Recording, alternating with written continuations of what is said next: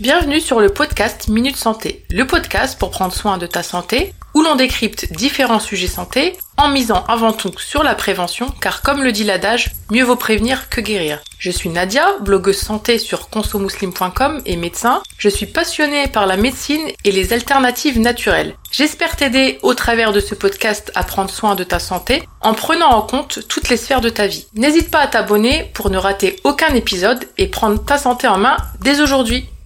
Dans ce nouvel épisode du podcast Minute Santé, on va aborder un sujet tabou, à savoir la dépression du postpartum. Une forme de dépression qui touche environ 15% des femmes et dont il est important de parler et de sensibiliser que ce soit les concernées elles-mêmes, donc à savoir nous les femmes, mais aussi l'entourage. Donc messieurs, vous aussi écoutez bien cet épisode, cela peut vous concerner si vous devenez papa un jour. Il faut savoir que la dépression du postpartum, donc qui intervient après l'accouchement, et la deuxième cause de mortalité après les maladies cardiovasculaires après un accouchement. Donc encore une fois, il est très important de parler de ce sujet et de le détabouiser. Donc je sais pas si ce mot existe, mais c'est pas grave. Dans la première partie de cet épisode, on va voir ensemble les signes qui doivent faire penser à une dépression du postpartum, quelles sont les femmes à risque et comment est fait le diagnostic de la dépression du postpartum. Ensuite, dans la deuxième partie de l'épisode, on verra ensemble pourquoi il est important de rechercher l'existence de cette dépression en cas de signe, les différents acteurs de santé que tu peux solliciter si tu es concerné ou si quelqu'un de ton entourage l'est, et enfin, on abordera les grandes lignes de la prise en charge de la dépression du postpartum. Avant cela, comme d'habitude, je vais lire un petit commentaire qui m'a été laissé sur YouTube, cette fois-ci de la part de Charlotte Legrand, et qui dit J'aime beaucoup ce podcast, il est construit, intéressant et riche. Merci à toi. C'est moi qui te remercie Charlotte d'avoir pris le temps de laisser un commentaire. Merci pour ton retour encourageant. Je suis ravie que le podcast te plaise et te soit intéressant. Si toi aussi tu souhaites soutenir le podcast totalement gratuitement, n'hésite pas à le noter, à laisser un commentaire soit sur Apple Podcast, sur YouTube ou sur toute autre plateforme de ton choix. N'hésite pas à t'abonner sur YouTube ou une autre plateforme de podcast. Tu peux également t'inscrire à ma lettre santé pour recevoir directement sur ta boîte mail l'information quand un nouvel épisode est disponible. Le lien pour s'inscrire est dans la description. Je te souhaite une bonne écoute. Let's go Pour poser le contexte, sache que 20 à 30% des femmes ont des symptômes psychologiques pendant la grossesse. Déjà, puis ensuite en postpartum, c'est-à-dire dans la période qui survient après l'accouchement. Il est important de faire le diagnostic quand on a des doutes, d'aller consulter même si on a un doute. Vaut mieux consulter pour rien que de passer à côté.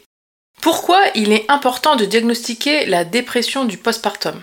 Car les conséquences de cette dépression peuvent être très graves à la fois pour la maman et pour le bébé. Qu'est-ce qui te doit faire penser à une éventuelle dépression du postpartum? Et t'amener à aller consulter, ou si tu fais partie de l'entourage, à encourager la maman d'en parler à un professionnel de santé. Alors tout d'abord, avant de commencer, je précise qu'on peut très bien avoir que quelques-uns de ces signes les avoir tous. On observe généralement une tristesse très importante que la maman n'arrive pas forcément à expliquer, ce qui peut entraîner d'ailleurs un fort sentiment de culpabilité et va renforcer justement les croyances négatives que peut avoir la maman autour de sa parentalité, qui est aussi un autre des signes qui doit alerter. La maman peut aussi parfois passer du rire aux larmes, présenter des troubles du sommeil à type d'insomnie, elle aura tendance à avoir un jugement négatif sur ses capacités à être maman, à s'occuper de son enfant, etc., etc. Et dans les cas les plus graves, la maman atteinte d'une dépression du postpartum peut avoir des idées suicidaires. Donc la dépression euh, du postpartum commence en général avant la sixième semaine qui suit l'accouchement, mais il est quand même possible qu'elle survienne plus tard dans l'année qui suit l'accouchement. Il ne faut pas confondre baby blues et dépression du postpartum même si généralement la dépression du postpartum va faire suite au baby blues quand il y a une dépression. Donc le baby blues, c'est pas un état qu'il faut considérer comme pathologique. Il est très fréquent et normal. Il intervient généralement dans les trois premiers jours de l'accouchement. Il dure en moyenne 4-5 jours et peut durer parfois une semaine après l'accouchement. Cet état, donc le baby blues, est transitoire et il est dû notamment aux changements hormonaux assez brutaux qui ont lieu suite à l'accouchement. Le baby blues, donc contrairement à la dépression du postpartum, n'est pas une maladie et ne nécessite pas de traitement. Le baby blues, lui, se manifeste par exemple par une anxiété, des émotions changeantes, donc pareil, la maman peut passer du rire aux larmes. Elle peut aussi avoir des fausses croyances, mais qui vont être transitoires, sur ses capacités à s'occuper de son enfant. Sache euh, que cette étape peut arriver ou pas d'ailleurs. Il est important de le savoir et de savoir que ça existe pour ne pas être étonné si ça t'arrive ou si ça arrive à une maman de ton entourage. Tu peux en parler au personnel soignant si cela commence à la maternité. Il est essentiel que l'entourage pendant cette période de baby blues soutiennent la maman, car c'est une période sensible et la meilleure manière de soutenir la maman, c'est d'avoir une attitude bienveillante et empathique. Par contre, si les symptômes du baby blues sont très sévères ou s'ils durent plus de 15 jours, à ce moment-là, il faudra penser à une éventuelle dépression du postpartum et aller consulter son médecin. Concrètement, comment est fait le diagnostic? Donc le médecin fait le diagnostic grâce à l'interrogatoire et à la clinique qui vont être révélateurs. Comme on l'a vu, certains signes sont évocateurs d'une dépression. Le médecin peut également s'aider d'un questionnaire qu'on appelle le questionnaire EPDS. Donc attention, accent anglais pourri en vue. Donc EPDS, ça veut dire Edinburgh Postnatal Depression Scale. C'est un questionnaire qui est fait de 10 items, donc 10 questions, où l'on répond par une fréquence, ce qui va donner un score et permet donc d'évaluer la dépression du postpartum. Il faut savoir que la dépression du postpartum est quand même parfois, même très souvent, difficile à diagnostiquer, dans le sens où cela reste un sujet très tabou et que beaucoup de femmes concernées n'osent pas en parler, car premièrement, elles culpabilisent, ou encore n'osent pas en parler par honte, par peur du jugement, par peur de ne pas être comprise, par peur de ne pas être écoutée, par peur aussi du qu'en dira-t-on, etc., etc. Il existe quand même quelques facteurs de risque qui peuvent mettre la puce à l'oreille, mais il est aussi important de savoir que même si on n'a aucun de ces facteurs de risque, on peut quand même faire une dépression du postpartum. Donc voyons euh, quelques-uns de ces facteurs de risque. Par exemple, le fait que ça soit une toute première grossesse va être plus à risque. Le fait que la maman ait subi des abus et ou de la maltraitance dans sa vie ou pendant sa grossesse en est un aussi. Dans les facteurs de risque psychologiques ou psychiatriques, on peut citer par exemple l'existence préalable de troubles de l'humeur, donc déjà avant la grossesse, et notamment l'existence soit d'une dépression et ou d'une anxiété. Le fait d'avoir des antécédents psychiatriques personnels ou familiaux, et notamment des antécédents de dépression du postpartum, est un risque également. Le fait d'avoir fait un baby blues sévère constitue un risque de contracter par la suite une dépression du postpartum. Le fait d'avoir vécu aussi un accouchement plutôt traumatisant ou tout traumatisme lié à l'accouchement, le fait d'avoir vécu un deuil périnatal, c'est-à-dire le fait d'avoir eu des antécédents de perdre un enfant, que ce soit lors du dernier trimestre de grossesse, à l'accouchement ou encore dans les premières semaines de vie du bébé, et au final, par extension, tout événement négatif qui pourrait survenir autour de la grossesse et surtout pendant la grossesse constitue un facteur de risque à part entière. Il existe aussi des facteurs de risque qu'on appelle socio-économiques, donc comme l'existence de conflits conjugaux, comme le fait que la maman soit isolée socialement, la précarité aussi.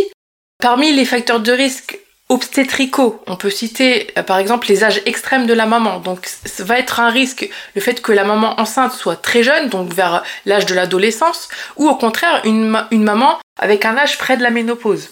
Donc ces deux tranches d'âge extrêmes ont plus de risques de faire une dépression du postpartum. D'autres antécédents obstétricaux sont aussi des facteurs de risque, comme le fait que la maman puisse découvrir une malformation ou autre pendant la grossesse, s'il y a des antécédents ou s'il s'agit d'une naissance prématurée, s'il y a des antécédents d'interruption de grossesse, si la grossesse se passe mal ou que l'enfant né est malade, le fait que la grossesse aussi ne soit pas désirée est un facteur de risque non négligeable. Donc en plus de tout cela, il faut rajouter à tout cela un constat, c'est que la plupart des mamans, à la sortie de la maternité, sont livrées à elles-mêmes.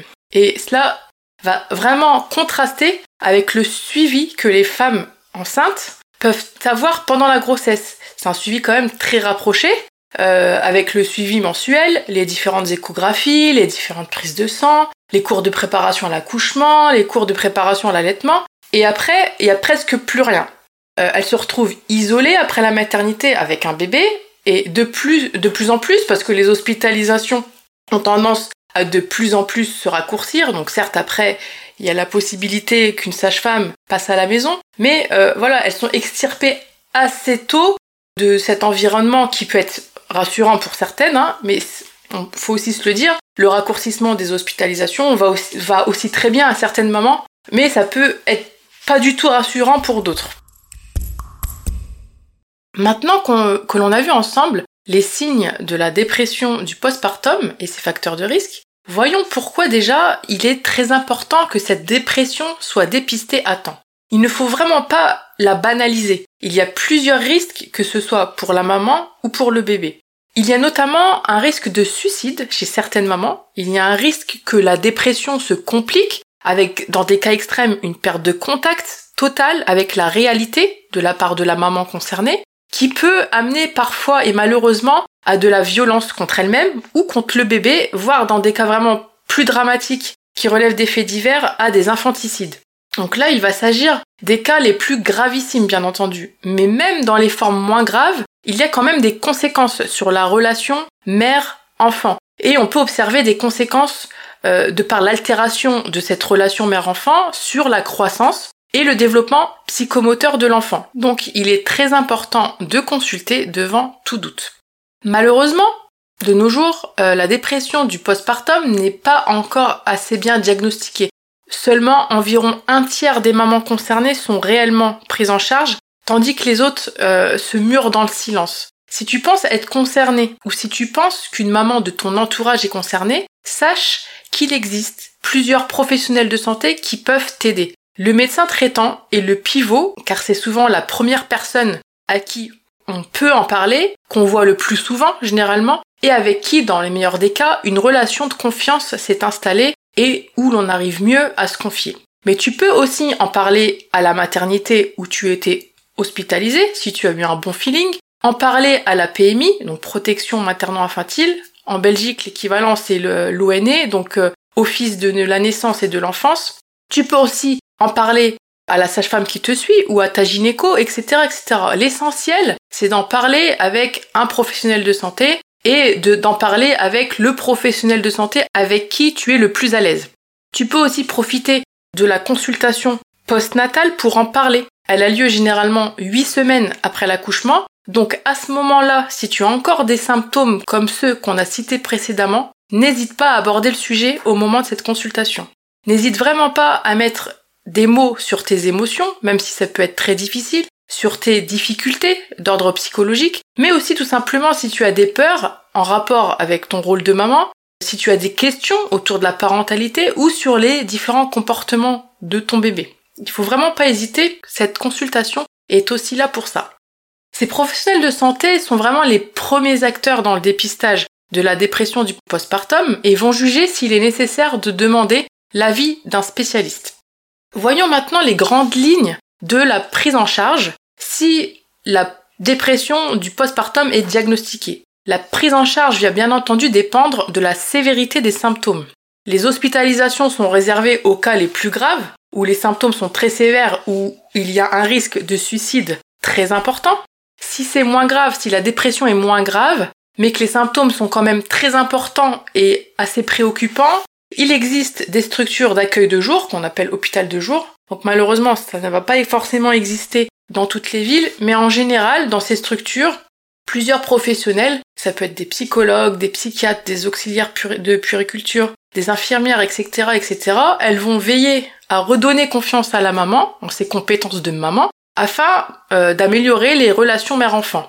On peut très bien aussi avoir une prise en charge sans hospitalisation, donc on appelle prise en charge ambulatoire, avec un psychiatre. Le psychiatre, lui, va décider s'il a besoin d'un traitement médicamenteux ou pas. Le traitement médicamenteux n'est pas forcément systématique, c'est toujours en fonction de la sévérité des symptômes. Et par contre, la psychothérapie n'est pas une option, c'est vraiment le pilier d'une bonne prise en charge.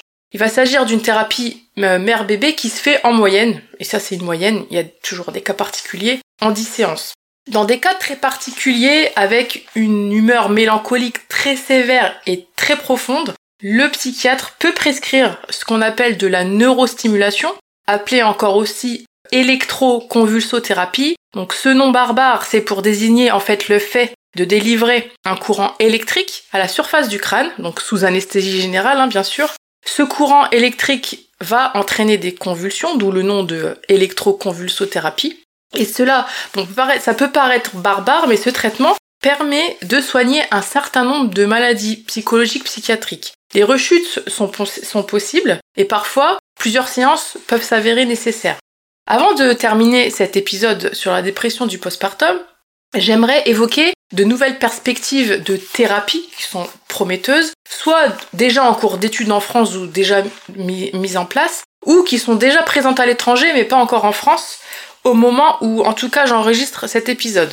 Il y a notamment euh, des thérapies qui peuvent être utilisées soit par les psychiatres ou les psychologues pendant et après la grossesse chez les personnes à risque. Ces thérapies, elles ont pour objectif de faire un travail sur les fausses croyances que la maman peut avoir, que celle-ci concerne la grossesse, l'accouchement ou encore le postpartum, ou encore son rapport avec son enfant, de lutter en gros contre les, fausses croyances du type euh, je suis une mauvaise mère, je serai une mauvaise mère, je serai incapable ou je suis incapable de m'occuper de mon bébé, euh, tout est foutu, etc., etc. Tout cela dans, dans le but d'amoindrir les, les conséquences négatives de ces fausses croyances, que cela soit sur les émotions de la maman ou sur son comportement. Car ces croyances, elles peuvent rendre fragile psychologiquement la maman et altérer son rapport à sa grossesse, mais aussi à son rôle de maman. À l'international, enfin, on peut citer des programmes de thérapie, toujours pour les femmes qui auront été dépistées à risque, sous forme d'applications mobiles, donc c'est un suivi numérique en prévention de la maman qui peut être à risque, avec des sortes d'exercices à faire pour renforcer la maman euh, sur son estime par rapport à, ses compétences de, maman, des exercices aussi pour gérer ses émotions, etc., etc. Donc on peut citer par exemple, et encore une fois attention, alerte accent pourri, euh, Mom Mood Booster et Be a Mom. On a abordé dans cet épisode le sujet tabou qu'est la dépression du postpartum. On a vu ensemble ses symptômes, la continuité entre le baby blues et la dépression du postpartum qui s'installe, on a également abordé les différents facteurs de risque de développer une dépression du postpartum, l'importance de la diagnostiquer à temps du fait des conséquences graves qu'elle peut avoir, ainsi que les grandes lignes de sa prise en charge. Pour résumer, si tu es une maman, pense en postpartum à te reposer autant que possible, et même avant d'ailleurs. N'aie pas honte de demander de l'aide à ton entourage, à ta famille, à tes amis. Euh, les amis sont là pour ça, sinon change d'amis, conseil bonus. Si tu as des émotions que tu ressens comme négatives, dis-toi que c'est tout à fait normal, ne culpabilise pas. Finalement, ces émotions, elles ont une utilité et sont là pour te signaler qu'il y a peut-être quelque chose qui ne va pas et que tu as peut-être besoin d'aide. Il est également normal d'avoir des doutes sur ses compétences de maman, surtout quand c'est un premier bébé. Un conseil aussi, ça c'est une petite parenthèse, ne regarde pas trop les comptes sur Instagram de mamans euh, diverses et variées afin d'éviter de te comparer. Je ne suis pas en train de, critiquer ces différents comptes, il y en a des très bien d'ailleurs, mais comme euh, si tu es dans ces cas-là, tu es plutôt fragile, ça peut être anxiogène pour toi de consulter ce type de compte. Et n'oublie pas que sur les réseaux sociaux, on voit que 10% de la vie des gens, on va pas montrer ses coups durs sur internet, quoique, euh, encore une autre parenthèse, maintenant il y en a qui montrent tout, mais ça c'est un autre débat. Du coup, tu vas voir que les côtés positifs au final, et tu peux avoir tendance euh, par rapport à ça à te sentir nul. Eh bien non, rappelle-toi que c'est biaisé, et si tu n'arrives pas à avoir ce recul, préserve-toi un maximum et ne consulte pas ce genre de compte pour le moment.